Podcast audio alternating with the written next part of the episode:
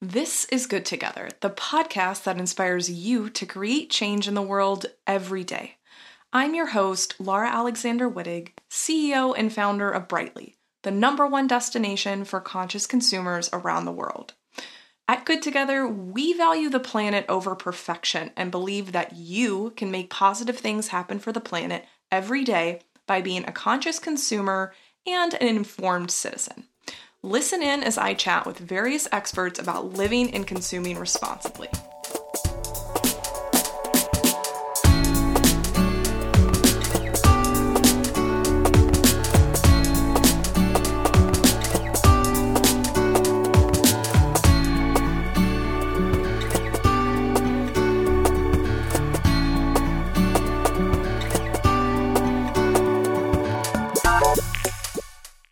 Hi, Good Together listeners. I am so excited to welcome Dr. Lewis Ziska to join us on the podcast. Um, and the reason why I'm so excited is because it is currently allergy season, and Dr. Ziska is quite the expert in the space. Um, at time of recording, I myself am dealing with allergies, like most of you probably are. Um, and the reason why we wanted to talk about this on the Good Together podcast is we read a recent report that said that allergy season is actually said to be earlier, longer and worse, all due to climate change and greenhouse gas emissions. So, um, today I wanted to welcome Dr. Lewis Ziska to the podcast. He's an associate professor in the environmental health sciences at the Mailman School of Public Health at Columbia University and was part of this report that I just mentioned. So, welcome, Dr. Ziska. I wonder if you can do a brief intro of yourself and your background. Uh, yes, my name is Lou Ziska. I am an associate professor here at uh, Columbia University. Uh, prior to coming here, I was about 25 years with the U.S. Department of Agriculture, and I've spent a great deal of my research looking at sort of the nexus between global climate change, plant biology, and public health. And part of that nexus includes looking at changes in allergenic pollen and how those changes are being influenced by uh, both rising carbon dioxide and changes in the climate. I mean that that is quite a way to, you know, attack the problem, I'd say. And I'd also bet that you like most of us probably suffer from a little bit of seasonal allergy woes. Would that be uh, correct? you would be absolutely correct. I I study quite uh, suffer quite a bit um, from seasonal allergies, uh, allergic rhinitis. I've had uh, times when it's gotten uh, induced asthma as a result, and I always carry my inhaler with me wherever I go. So it's something that obviously is a very personal problem to you, as it is to me, and, and I would say most of us. Um, and actually, you know, I, I, think what what has been so fascinating to me as I, you know, dug into the report and as I really thought about, um, you know, allergy season in general, it's something that we I think have been conditioned to just live with right? And um, we have a variety of ways that we can cope with our allergies, such as medications, or, you know, in some extreme instances, possibly moving to different parts of the world. Um, but I would say overall, um, what really struck, uh, really struck a chord with me as I was reading this report was, you know, the the situation has gotten worse in recent times and it's not going to get much better based on what we're, we're currently facing with the climate. And so i wonder if we can talk a little bit about um, you know if you can kind of give give the listeners a really brief overview about what your report found and really maybe how you you went about the methodology would be fascinating um, I'll certainly try. Um, being a scientist, however, just keep in mind that I, I like to talk. So uh, that's fine. You're on a podcast. I'll try to make it as short and to the point as I can. Um, basically, it's pretty straightforward. Uh, we know that carbon dioxide is a source of carbon for make to make plants grow. It's one of the resources that plants need, along with water and sunlight and nutrients. And about 90% of plants lack optimal CO2. So when you hear someone will say CO2 is plant food, and yes, but it's also plant food for poison ivy. It's also plant food for um, things that produce, you know, ragweed and other things. So, one of the things we've been looking at is the role that recent and future changes in CO2 will mean in terms of plant production uh, for these allergenic species and how much more pollen that they will produce. And of course, the, the 12 ton T Rex in the room is climate change. And what we're seeing with that are warmer winters, uh, earlier uh, springs, where the last frost might, if it was was occurring in April, now it might be occurring in March. Uh, if you had uh, frosts in the fall, if they were happening in September, well, now they're happening in October. And all of this is to say there are two main takeaways uh, in terms of plant based allergens. The first one is you're being exposed to allergens over a longer season. Uh, the number of frost free days from spring to fall is now increasing. And so you're going to be uh, having a longer experience with those pollen. The other issue is that more of the pollen is being produced. As plants respond to warmer temperatures and more carbon dioxide, we see increases in the amount of pollen that uh, are occurring, and then you have to breathe in as well. There's a third issue that is somewhat tentative, and that has to do with CO2 itself, whether or not it is affecting the chemistry of the pollen in such a way that the pollen may be becoming more allergenic. There have been two published studies on that, one for ragweed, one for oak, uh, but both studies suggest that that may also be occurring. Now, there's a postscript to this, and that has to do with molds. What we're seeing in some locations, particularly that are warmer and wetter, uh, and uh, also especially after a, a, severe storm, is that molds can grow and flourish. And molds are also a source through spores that they produce. Those spores can also become highly allergenic. Yeah, I mean, in general, I think, you know, those three buckets that you identified are so interesting. Of course, each one of them, you know, has very um, you know different implications but to me i would say like from the perspective of somebody who is not a scientist and is just you know obviously casually observing what's going on i mean number one i definitely feel like i've observed more pollen of the same type of plant right? Like i, I feel like we've had multiple times recently um, it, or in the past few years where you come out and your car is just like covered in it and i was like gosh i really don't know if i remember this happening growing up. Um, but the thing that I that is really interesting to me also is the the, the last point that you made about um, you know pollen perhaps becoming more potent and the addition potentially of mold now playing a role is is very interesting. And the reason why I'm, I, I like us to dig into both of those things as well, listeners, is number one, if you've ever gone to um, a specialist to be tested for allergies, um, so it's quite a quite an ordeal. um, I also suffer from allergic rhinitis, meaning I, I have a lot of sinus problems um, that that stem from being triggered by allergies. And I remember, you know, my doctor and I worked through as much as we could, and finally the doctor said, "Okay, well, why don't you go get fully allergy tested?" So there's a variety of ways to do it, but none of them are overly pleasant. Um, and the thing that I remember coming out of that testing was thinking, wow, okay, there's definitely some things that irritate me more than others, but if you consider the wide scope of, of um, you know things that can be uh, you know classified as irritants to somebody it's actually pretty large. So when i made that comment earlier about well maybe people are going to move different places to me it sounds like there's not a lot of places you can escape what we're talking about. Would that be right dr Ziska um they're they're not. Uh, the, some of the places that you might go to are places where it's very dry or very cold uh, that they don't support the kind of plant life that would be associated with pollen production. That. That's certainly a possibility, but it's probably not the best possibility if you like greenery. Antarctica. And, and, you, like, and you like nature. That's um, right. As as far as irritants go, I, am still wait, I'm still waiting for one for coworkers, but but so far that's not that's not happened. Yeah, absolutely. Well, you know, it's it's one of those things where um, you know, when we hear about the problem, we feel a little bit validated by by what we ourselves are seeing going on from a personal perspective. And so when we talk about um, you know, maybe those three buckets that you identified, like was there anything that stood out to you in your experience of um, you know, of being in this space for so long? Was there anything that stood out to you as particularly surprising that came out of the study? I think the thing that was really surprising was how how general it is. It wasn't just when we started, we were looking at it from a kind of a localized area uh, around Baltimore. Um, but as we did a deeper dive, it was clear that this was happening both uh, not only in our state, but also at the continental level. And eventually we were seeing it for the Northern Hemisphere as well.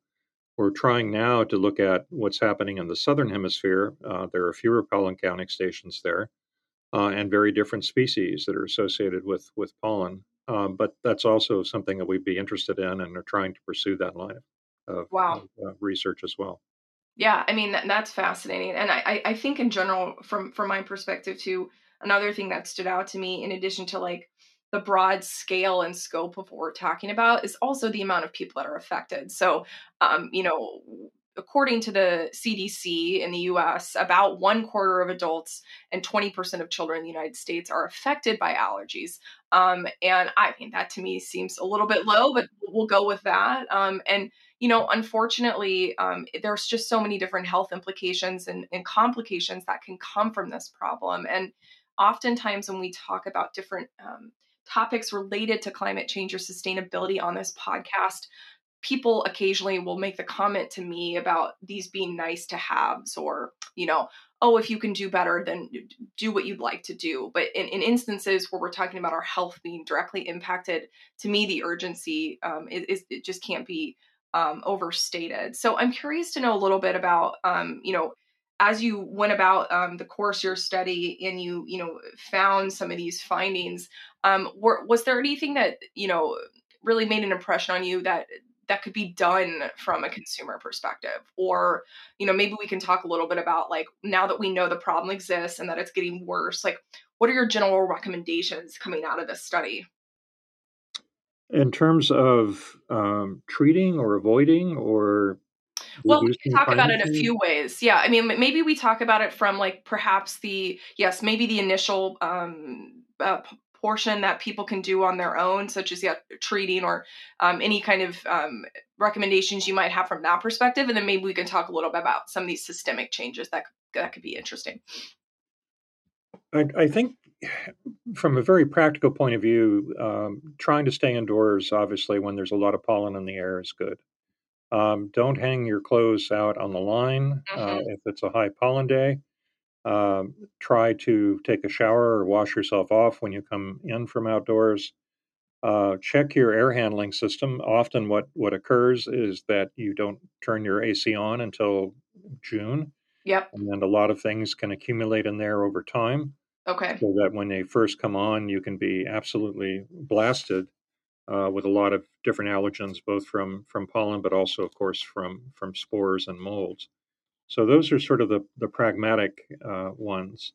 In terms of systematics, I think that that's a that's a much harder issue to get to. Yeah. Uh, in the sense of what can I do to make uh, climate change uh, go away?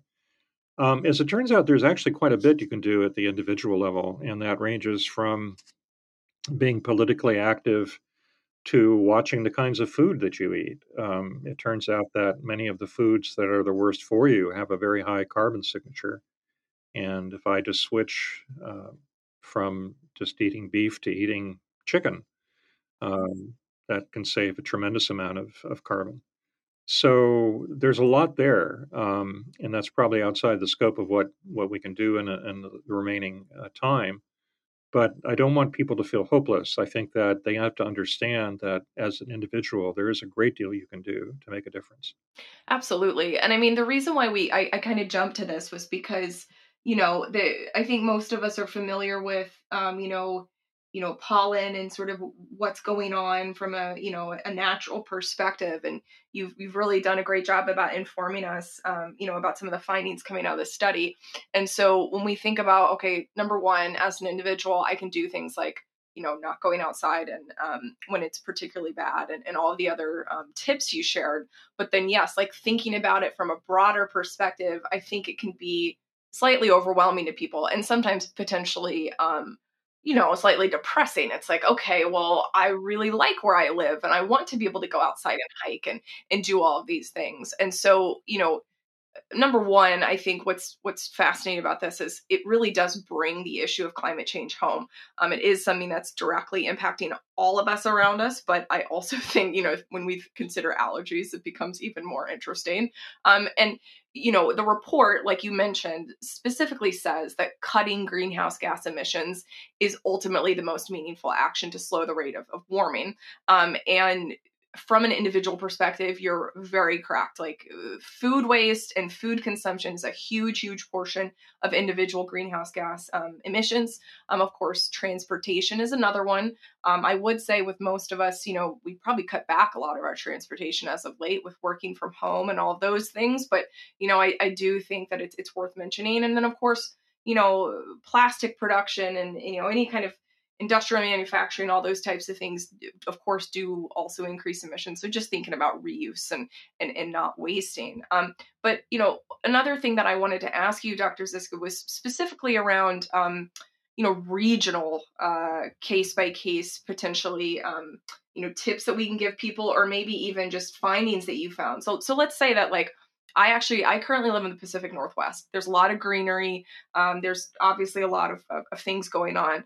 But one um, finding that I've had is as I as I travel, I might be going to a place that has quote unquote less greenery. So maybe I'm going to a more desert arid place, but my allergies still don't seem to let up too much. So I'm curious to know, you know, when people ask you, "Oh, well, you know, I guess I just have to go to move to Antarctica." Obviously, that's not not realistic.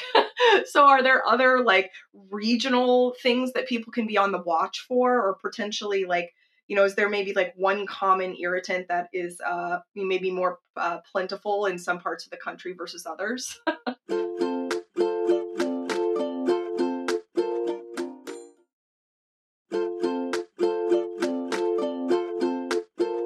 Uh, it, it's interesting that you bring that up because there's, if you look at specific irritants, I think one that, that really stands out is ragweed. Yes. Um, it, it's interesting if you go back to the 1920s and the 1930s in New York City, where I'm currently living.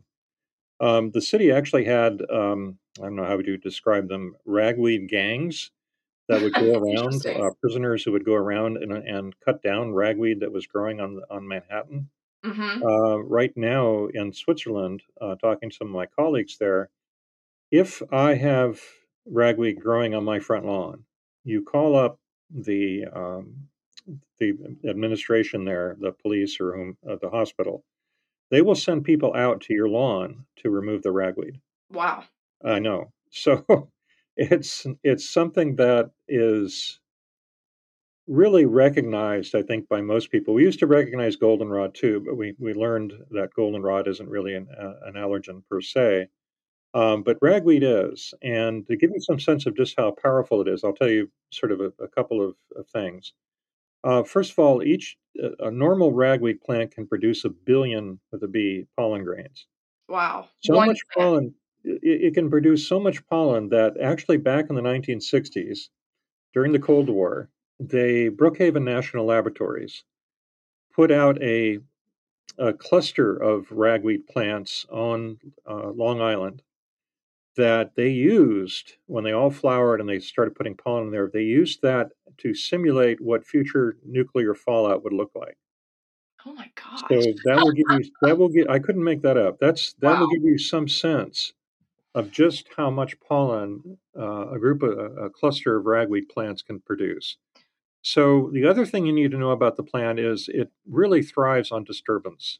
Okay. Um, if you have uh, snow cleaning equipment, which I assume you do, not you personally, obviously, but sure. if, you, if, you, look at where they go, and if they go off road, and they they might make a a curve into the grass and disturb the soil, and then you come back the following year, I will, you know, will bet serious money that you'll see a lot of ragweed plants going where the soil has been disturbed. Really? Yes.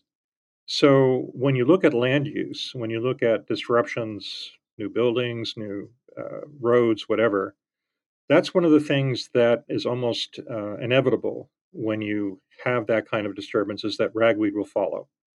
And so if you're looking to try and make a difference as uh, a weed warrior, if you will, then this is something that I think it would be very interesting to try and follow up on is to, you know, keep it keep track of what's happening with ragweed. But in fairness, you could keep track of a number of things. What's happening is that as the climate warms, things that uh, insects and, and weeds and, and uh, bacteria and other things that had not been seen previously are now starting to be seen.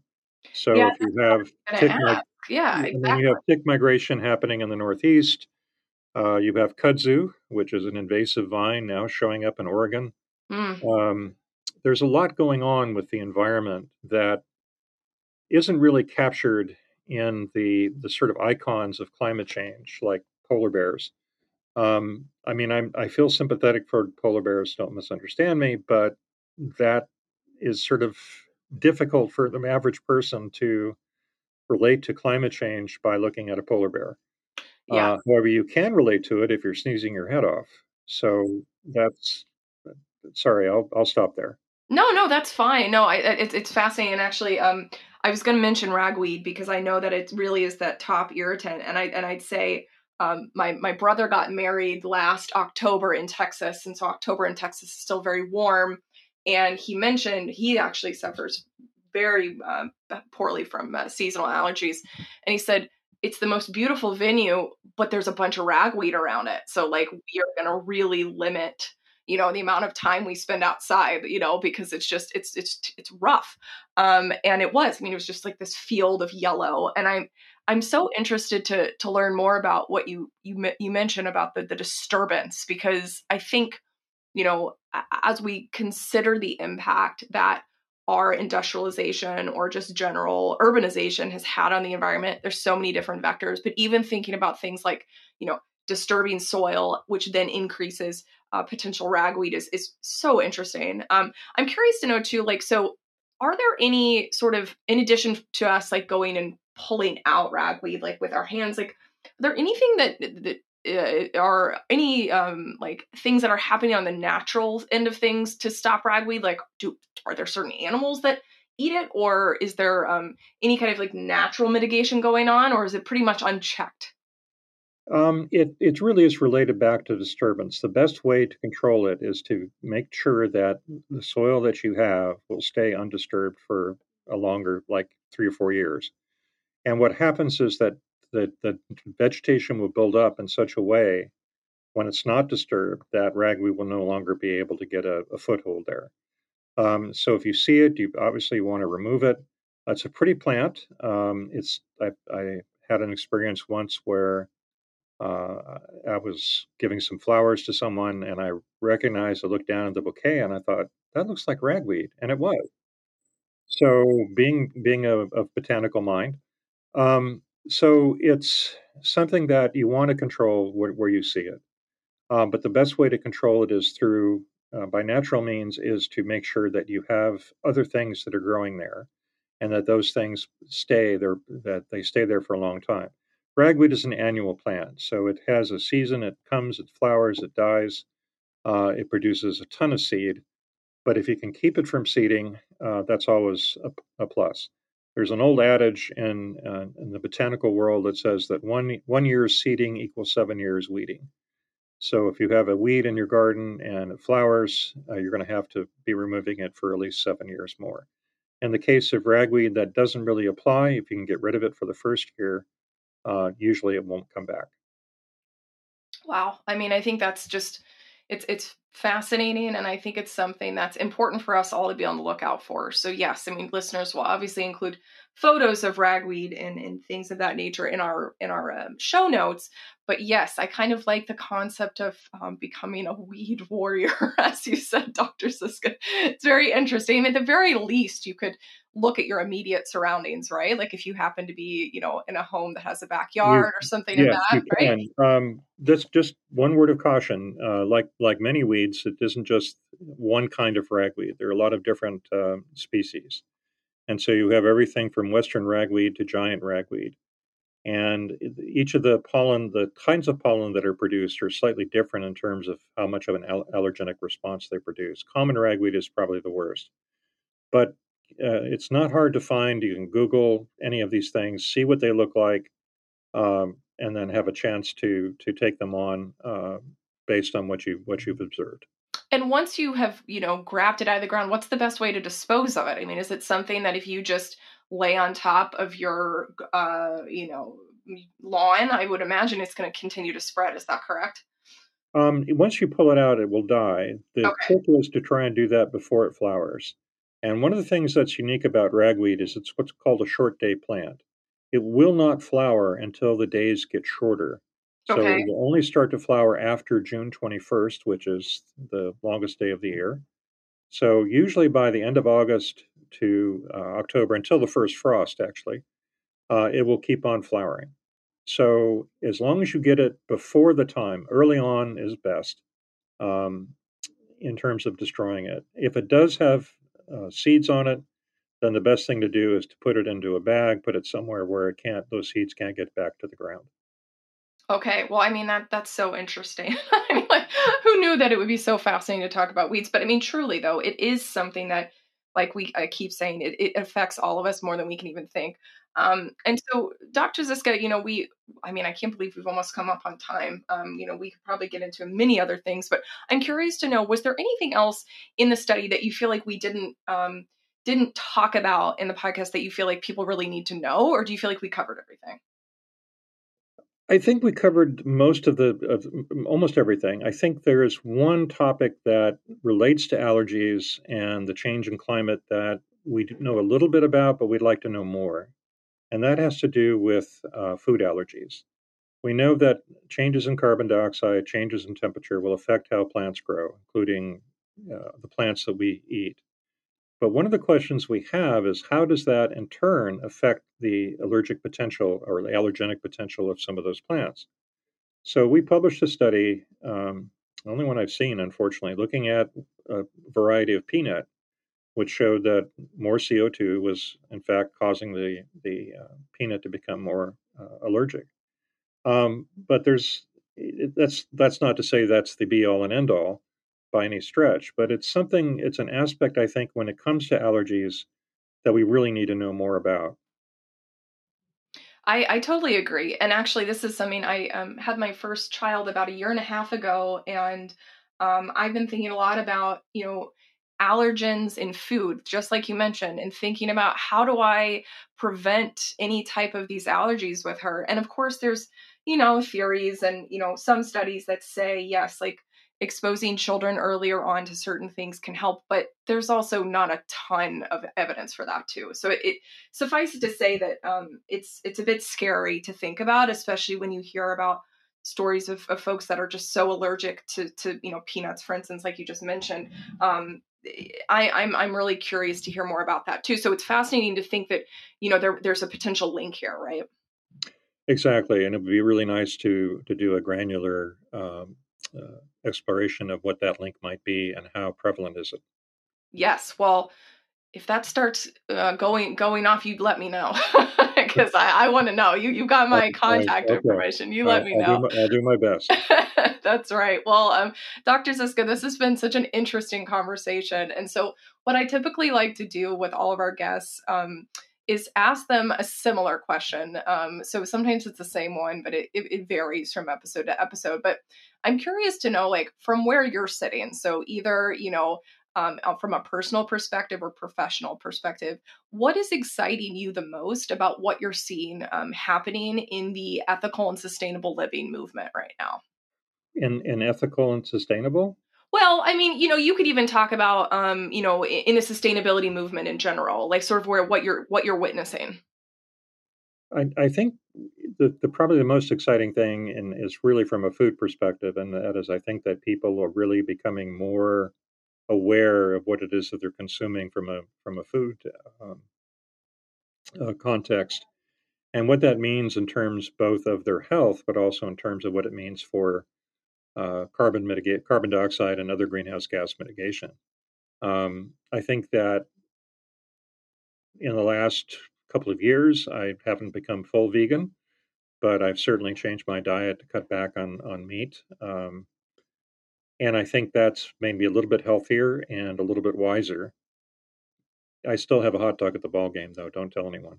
there you go.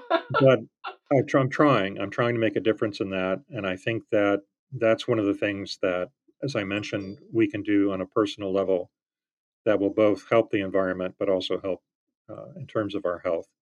And I think that's something that I find really exciting is that awareness of folks with respect to what they're consuming and how they're consuming their food. Uh, I think is very important. Absolutely. Well, I, you know, I, I couldn't think of something that's more appropriate to end on um, as I sit here and consider my next my lunch. No, I'm just kidding. But um, you know, in general, I think you're absolutely right. There is such a such a um, exciting movement going on and people just rethinking what we're eating and like you mentioned you can have a hot dog at the ball game every once in a while like that that is totally part of being you know the human experience um, but thinking more about like meatless swaps is fascinating and listeners if you're curious my favorite meatless swap right now is that viral tiktok feta pasta that thing is the easiest thing it's meatless i wouldn't say it's not vegan meatless though so good check it out well, anyway, Dr. Ziska, thank you so much for joining us. Um, really appreciated the conversation. Thank you so much. I really, really had a lot of fun. Thank you.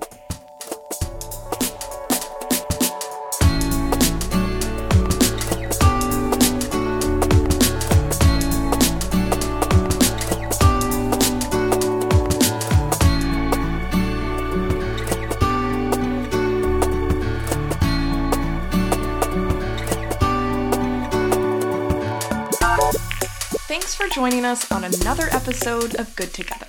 To get show notes and more, head to brightly.eco slash podcast. Finally, don't forget to join in on the conversation with us on social, where I know you can find us at brightly.eco. Don't forget, we're all on this journey together, so have fun putting the planet first and stay curious.